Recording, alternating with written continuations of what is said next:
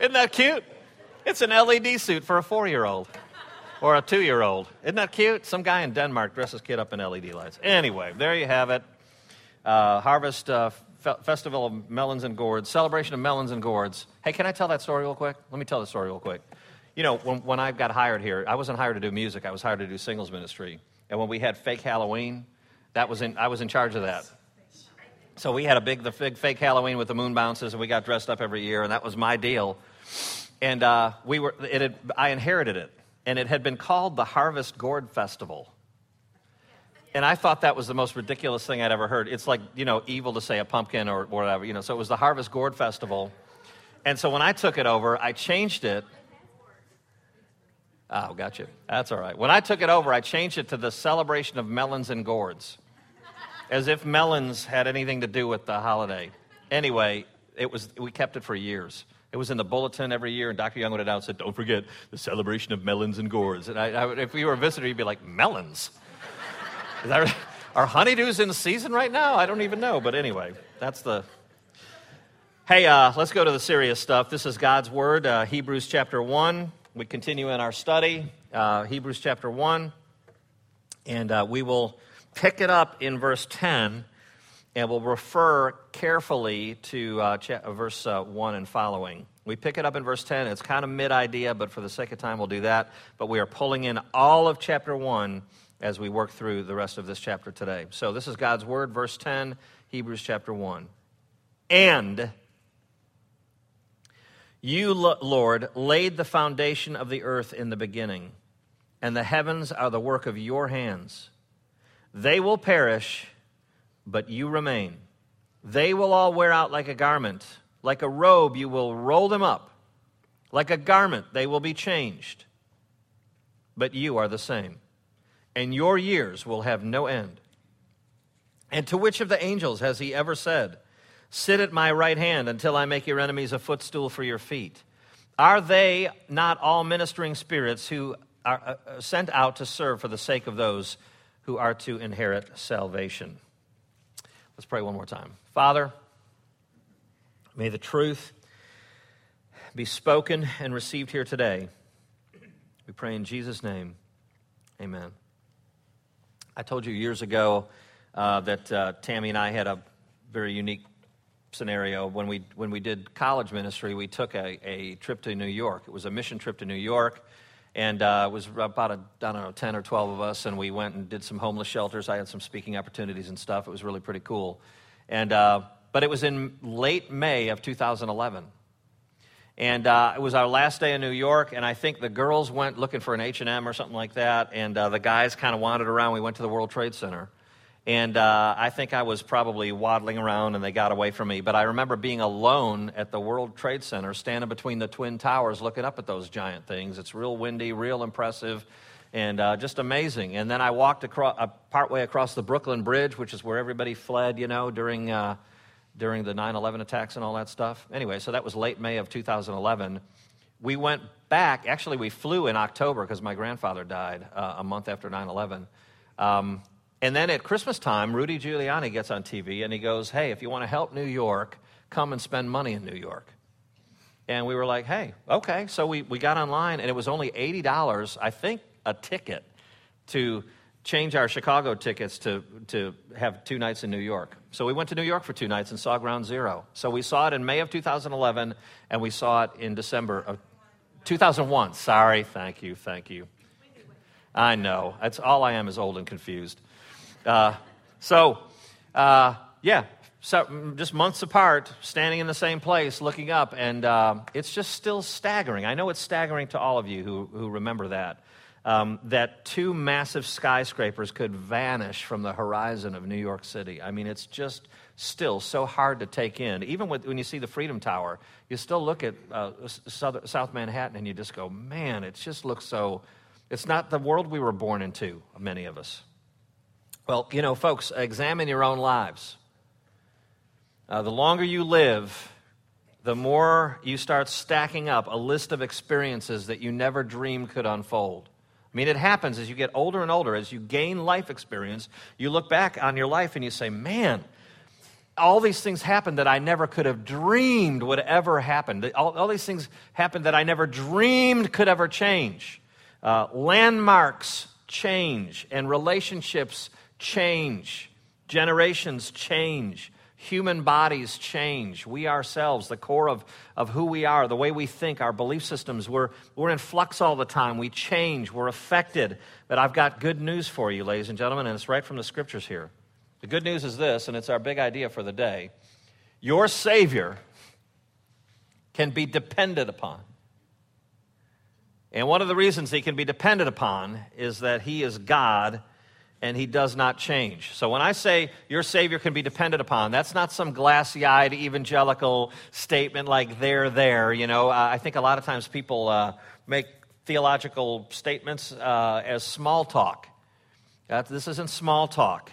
Um, this is a definitive claim, and the Bible makes definitive claims, not merely romantic whispers to kind of get you through the day and the hard time, but definitive claims with specific things Here's a, an unabashed specific claim, by the way, from the scriptures. The Apostle Paul says this in 1 Corinthians 15. He says, If Christ has not been raised from the dead, then all our preaching is useless and your faith is useless. That's a definitive claim. That's an unabashed claim. There's no shyness there. There's no, you know, tucking and saying, Where Jesus?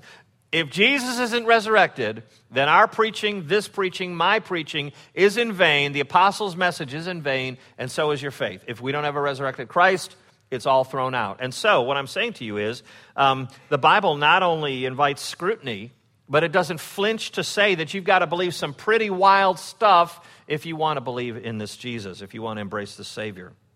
And you can only have this Savior as the Bible presents him. If you have any other Savior that's not presented as the Bible presents him, then what you've done, done is made up in a, a little imaginary friend. It's not the Jesus of this book. So, let's explore how our Savior can be depended upon. Let's look at some definitive claims about why that is true and who this Jesus is. We pick up uh, in mid thought here from last week, and I'll pull some stuff in. But our, our, our first sermon point of four today is Jesus is all powerful. Look at verse 10. And. Now let's stop there because that's a very important word. You cannot proceed without looking at what happened before. And you can see that we're in mid thought here. Um, the, it, it, reminds and reinforces the point uh, for discussion, which is that Jesus is singularly absolutely supreme. He's exclusively supreme. He's greater than any prophet or any prophetic office. That's what we looked at a couple weeks ago. Look at uh, verse 1 of uh, chapter 1. Long ago, at many times and in many ways, God spoke to our fathers by the prophets. But in these last days, that is the uh, inauguration of the spiritual kingdom that has come with Jesus Christ, in these last days, he has spoken to us by his Son. All right, so you see that uh, Jesus is greater than the prophetic voices that preceded him. That is not to say that they weren't true, not to say that they weren't important. It is to say that they all pointed to Jesus and are fulfilled in him. Uh, do we need more prophets to come along and give us some more uh, holy writ? No. The living word, Jesus, is the, is the last message. He's the final say. He's the present Lord. He's greater than any prophet or prophetic office. That's what's already been discussed. Um, look at verse 1 again. Uh, he spoke to us by the prophets, by the fathers, but in these last days, verse 2, he's spoken to us by his son, whom he appointed the heir of all things. We'll talk about that a little bit more in a second, but that the heir of all things idea, as we've discussed, simply means he owns all the stuff. If somebody's heir, they're, they're privy and uh, privileged to have the stuff. He's heir of all things. It also says in verse 3 He is the radiance of the glory of God and the exact imprint of his nature. He is of, ladies and gentlemen, the same essence, if you like that word, or stuff, or nature. He shares the same attributes fully, uh, comprehensively with the Father and the Spirit. Jesus is God. And that's one of those things, too. If you throw that out, you throw the gospel out with it. You can't believe in a Jesus who isn't God. If you do, it's another gospel and it's, it's the wrong Christ. It's a Christ that you made up. All right, so that's, that's uh, something that we're told about Jesus. It's a definitive statement. And also at the end of verse 3 there, it says, And he upholds the universe by the word of his power. He holds everything together, ladies and gentlemen. And it's saying that there has, there's never been a time where he hasn't held everything together. So, right there, that's a pretty good foundation for a Savior who can be depended upon, isn't it? If he's that. Well, continuing now, in verse 4 and following, what we explored last week was that he is superior to the angels. And we'll talk about that some more today. Um, the Bible mentions angels over 250 times. It's no small topic, angels in the Bible. These, these, uh, these um, holy beings that are created to do God's uh, bidding. Uh, if you think that you're interested in angels, um, then uh, so were the Jews of old for a very good reason. They were more interested in angels than you. And uh, I'll tell you this, too. I, I skipped this last week. I just kind of, for the sake of time, I just blew past this, but I, I, I don't want to. I don't want to leave you without this. This is the last page of the Bible. You don't have to turn, I'm already there. I'm just going to read you one quick thing. This is the last page of the Bible. The Holy Spirit of God penned this through the Apostle John, the book of Revelation. And on the last page of the Bible, the Apostle John, you think pretty good, you know, source, hung around Jesus and stuff. The Apostle John writes this. He's wrapping it up. I, John, am the one who heard and saw these things. And when I heard and saw them, I fell down to worship at the feet of the angel who showed them to me. But he said to me, You must not do that. I am a fellow servant with you and your brothers, the prophets, and with those who keep the words of this book. Worship God. So, angels pretty fascinating, apparently. If even the Apostle John, on the last page of of what he's writing falls down and tries to worship this glorious figure. So, what I'm saying to you is yes, um, an angel, a sinless being who's been in the presence of the glory of God as appointed messenger, is impressive indeed. But, friends, Christ is greater. That's what the writer of Hebrews is saying. Christ is even greater than that. I mean, something that would make an apostle fall down in awe and want to worship and have to be corrected. Christ is greater than that, friends. Look at verse 5. For which to the, of the angels did God the Father ever say? Now skip to verse 10. You, Lord, laid the foundation of the earth in the beginning, and the heavens are the work of your hands. I mean, it, it doesn't take a, a, first century Christian to read that. Uh, you, Lord, laid the foundation of the earth in the beginning, and the heavens are the work of your hands. It doesn't take a first century Christian to go, hey, that sounds a lot like Genesis 1 1. To which of the angels did God ever say that? You, Lord, God speaking to Jesus, you, Lord, laid the foundation of the earth in the beginning. You know, Genesis 1 1. In the beginning, God created the heavens and the earth. This is saying, in the beginning, Jesus laid the foundations of the heavens. Uh, they're the work of his hands. Is that not amazing? Does that not give you confidence that Jesus can be depended upon? Um, how about this? Um, why don't you turn real quickly to, uh, to um, Colossians 1. And while you do that, I'm going to flip over to John 1 real quick. So turn to Colossians 1, Galatians, Ephesians, Philippians, Colossians.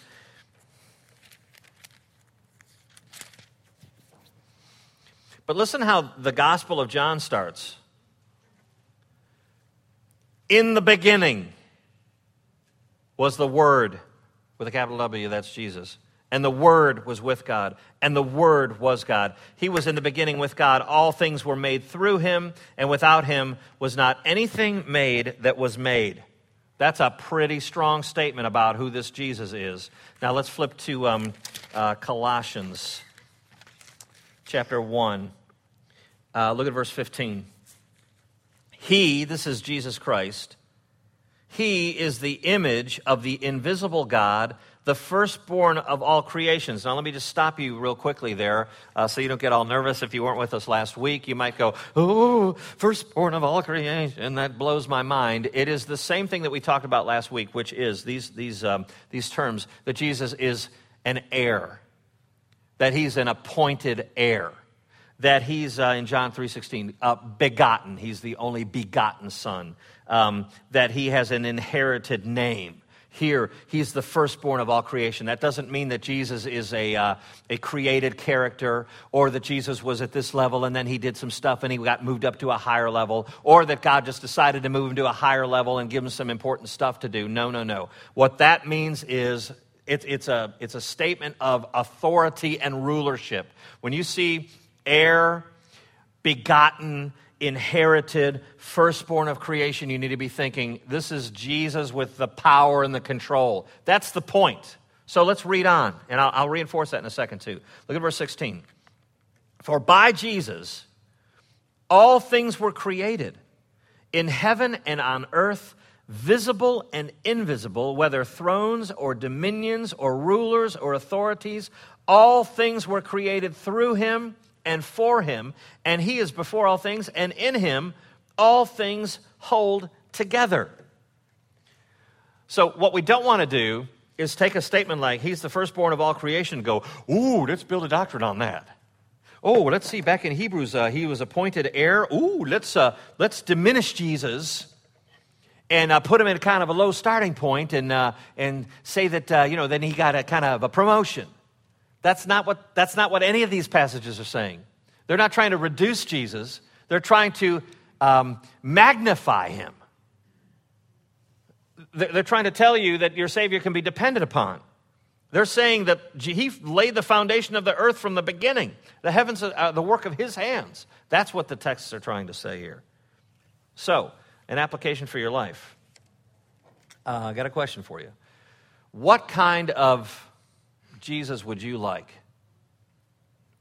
What kind of Jesus is worth putting your faith in? What kind of Jesus is worth trusting with your eternal destiny? Um, let me put it a different way. Do you want a shot at eternal preservation? Or do you want to know absolutely positively that you're going to be okay? Uh, do you want a very high likelihood that your sins have been forgiven? Or do you want the spiritual slime evicted from your life and your account? Well, the Jesus of the Bible is the one who can do that. If you're going to take all your chips and bet it, then if I were you, I would bet it on the one who laid the foundation of the earth and uh, who upholds the universe by the word of his power.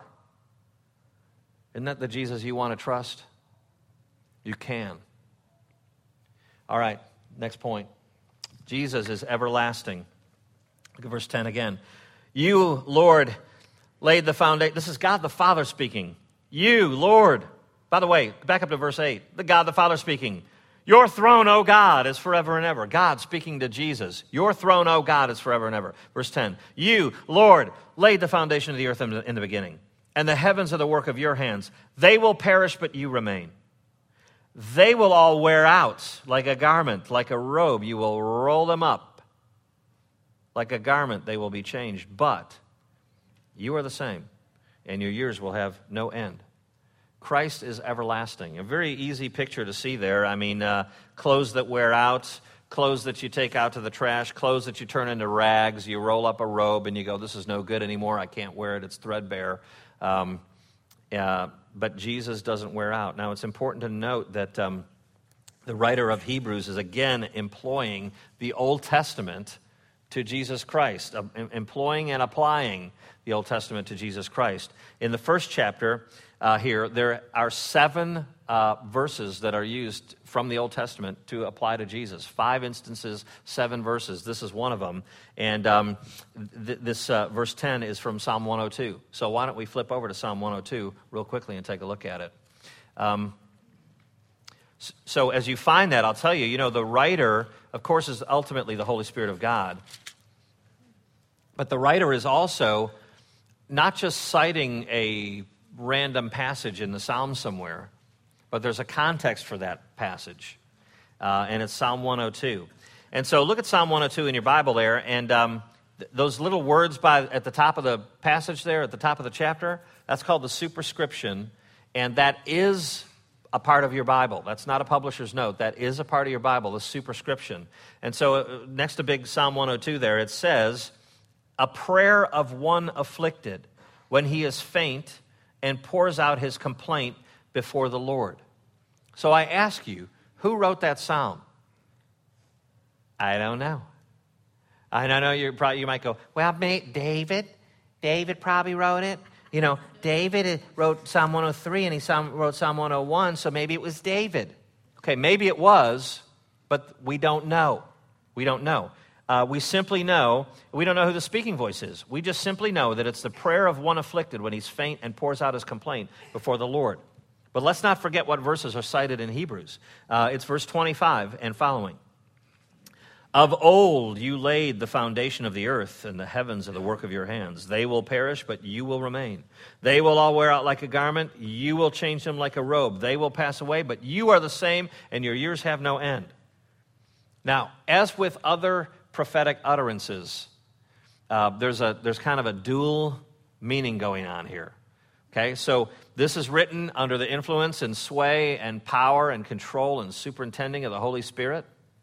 But there really is a guy writing Psalm 102, and he really is a person who is afflicted uh, and faint, and he pours out his complaint before the Lord.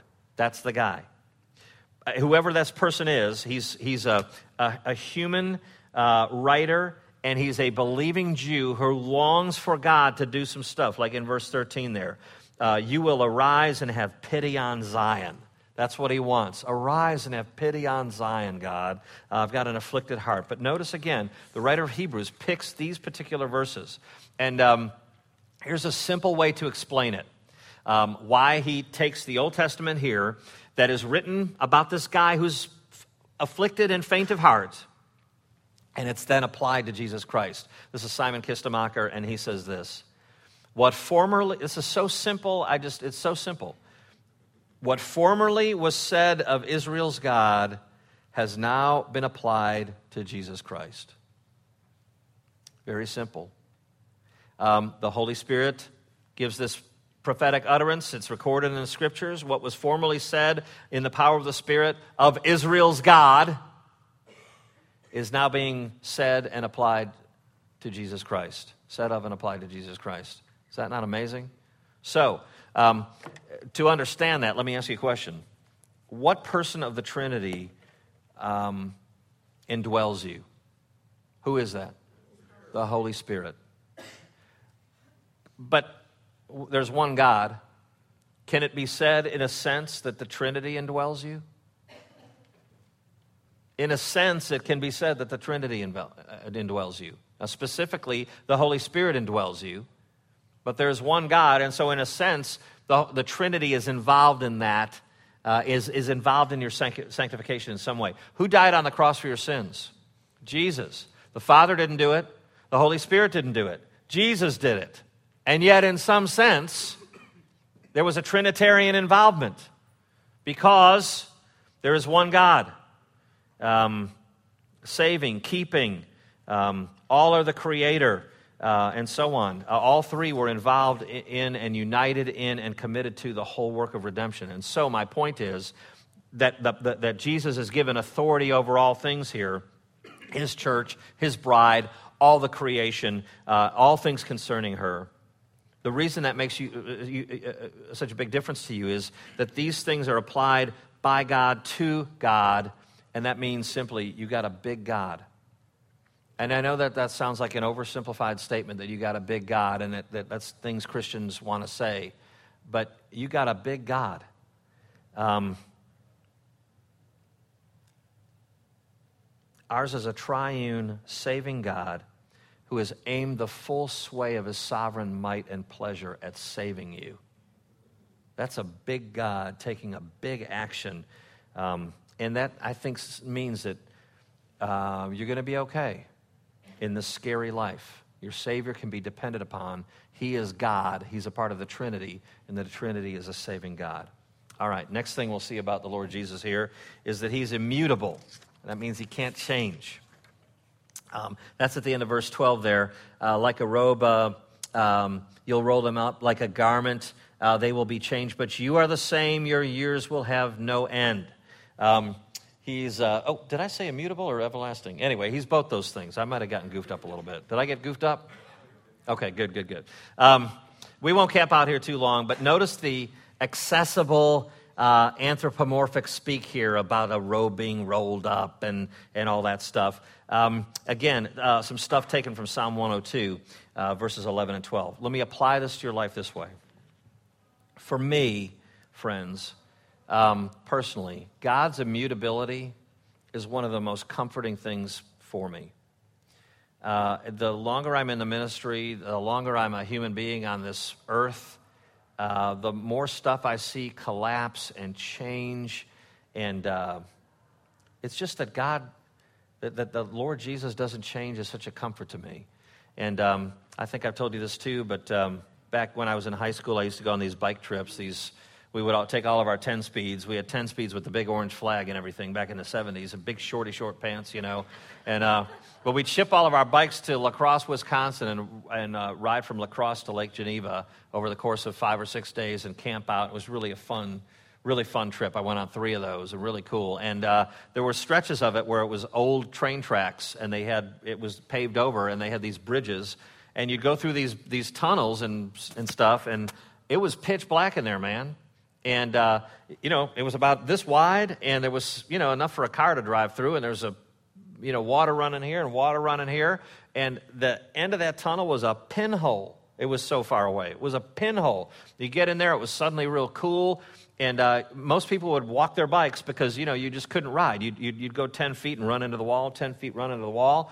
And we finally figured out that if you just got brave and stared at that pin light, and didn't waver. I mean, you couldn't even change your concentration. You had to stare at that pin light. You could keep from bumping into the walls. And what I'm saying to you is that God's immutability is a lot like that for me. Um, this life is so scary, and everything just seems to be undulating. I mean, just think of all the stuff that you trusted in, and all the people you trusted in, and how that changes, and that, how, that, that just rocks you uh, stuff you never expected. It just rocks you. Uh, what I'm saying to you is that you can be comforted by this God who does not change. So when you're in that dark tunnel, stare at the pin light. Uh, it's, this, it's this beautiful attribute of God, his immutability, applied here, of course, to Jesus. Um, here's a quote from a, um, actually a songwriter, Henry F. Lyte. He says, Change and decay in all around I see O thou who changest not, abide with me. Change and decay everywhere, right? I don't know if you looked in the mirror lately. But God doesn't change, Christ doesn't change, and He abides with us. The Savior is dependable, and He changes not. Last point Jesus is victor. Uh, look at verse 13. To which of the angels has the Father ever said, Sit at my right hand? Until I make your enemies a footstool for your feet. Are they not all ministering spirits sent out to serve for the sake of those who are to inherit salvation? This is the capstone of the theme here. It's not the, it's not the central idea here, but it's the capstone of the idea that uh, Jesus is sitting victoriously at the right hand of God until his enemies are made a footstool for him. Um, uh, and by the way, you, we know that's symbolic talk, right? That uh, a footstool is, is a way of saying something. It's the same thing with sitting at the right hand of God.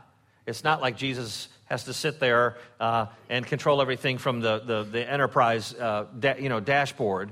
It is to say that he is in a position of rulership and authority and power. If he's sitting at, right, at God's right hand, if he's God's right hand guy, that means he's got authority and sway. He's victor. He's ruling victoriously. Uh, it's of royal significance. It's no ridiculous, uh, you know, uh, support for God having body parts or anything like that. It's figurative so that we would understand that Jesus is royally ruling and reigning. All right, last thing, and we'll close up. Um, who remembers Mickey Hill? Mickey Hill was uh, an elder here at our church, and um, he was just this guy who, you know, I, I, I, taught, I taught the Bible in their living room, I mean, hundreds of times, uh, or at least in his presence, hundreds of times. And uh, he, was, uh, he owned jets. He had a small aviation company and, uh, and had jets. He was a successful guy, and he was just this kind of bigger than life character. And um, I just really liked him and I looked up to him. And I, I, I thought he was such a cool guy. Um, you know, uh, uh, you'd have a singles event and everybody was awkward and they were trying to fit in. And it was just, and uh, you'd turn around and Mickey would be in a reggae hat with the, the dreadlocks and he'd just be dancing. And, and he was just like a guy who stem wound everything. He was really just something. But to me, I looked at him, he was like this John Wayne character where he was so robust and so big and just bigger than life and all that stuff. Well, he got lung cancer and he died. And uh, it was a, I don't know, a year or two battle with it. I visited him in the hospital two weeks before he died, and he was being fed ice chips. Well, you know, ice chips, when they say you can have ice chips, that's never like great news from the doctor. You can have an ice chip. Yay, praise, you know, an ice chip. He's eating ice chips in the hospital. Two weeks before he died, I visited him. And I walked out of there, walked to the parking lot, like, doo doo doo doo. I did not believe Mickey was going to die. I just did not believe it. I just, two weeks before, I, really, until, until two days before he died, maybe the day before, I just did not believe it. I couldn't see how it could possibly happen. Like, he owned planes. And he was this great guy, and he was an elder, and he was a Christian, he was important, and, and he helped so much, and he was so influential, and he was a guy you could look up to, but everything changed, you know? I just couldn't even believe it. And I still think about it to this day. Um, I, I'm saying to you, ladies and gentlemen, that you got a Savior who can be depended upon. You are in a changing, undulating life and you're in a transient position. You're in a world that is not your home. Everything around you is shifting and changing. The stuff you've trusted in, the stuff you think is solid, the mountains you think won't move can move, can all change. But the great comfort is this Savior is greater than all. He's the one through whom all things were made, and He upholds the world by the word of His power and He doesn't change, and He's yours. He died for you, He won you. And uh, I leave you with a, a Savior who can be depended upon. Let's pray that we trust that. Father, um, we, we come to you and are amazed at um, our Savior Jesus and this wonderful plan of salvation. We thank you that you have taken pity upon sinners and sent the only remedy, but we pray, Lord, that we would have a, an expanding understanding of the magnificence of that remedy, that He is God, that He humbled Himself even unto death on a cross, and He is now living and royally ruling and reigning. And He is ours. He doesn't change. The gospel equation does not change. Uh, we belong to our Savior, we who have trusted and um, we can bet it all on Him. Help us do that well, and we pray it in Jesus' name. Amen. Thanks, everybody.